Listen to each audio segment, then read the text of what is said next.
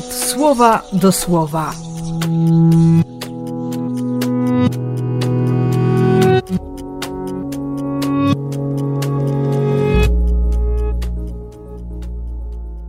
Szesnasty maja, wtorek.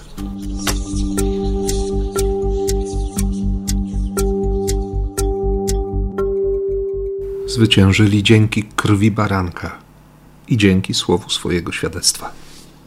Zwyciężają moc i wpływy diabła, wbrew wszelkim kłamstwom demona. Myślę sobie, że, że nie jesteśmy w stanie sami strącić, czy odsunąć się, oderwać, odwrócić się od złego, od tych walących w nas nieustannie oskarżeń, tego kłamliwego zafałszowania rzeczywistości. My potrzebujemy Chrystusa. Dzień w dzień.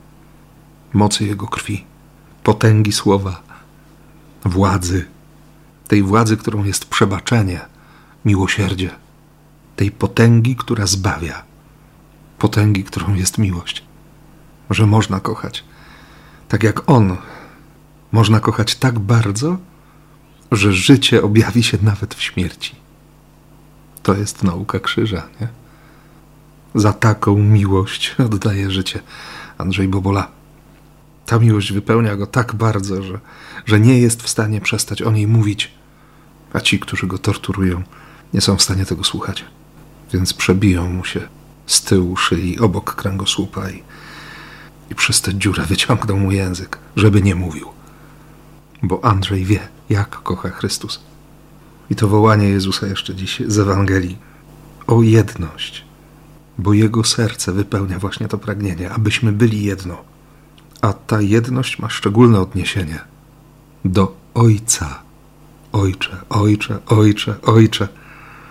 Być jedno w myśleniu, w pragnieniach, być jedno, bo się ufa, bo czerpie się całą potęgę tej miłości, którą jest Bóg.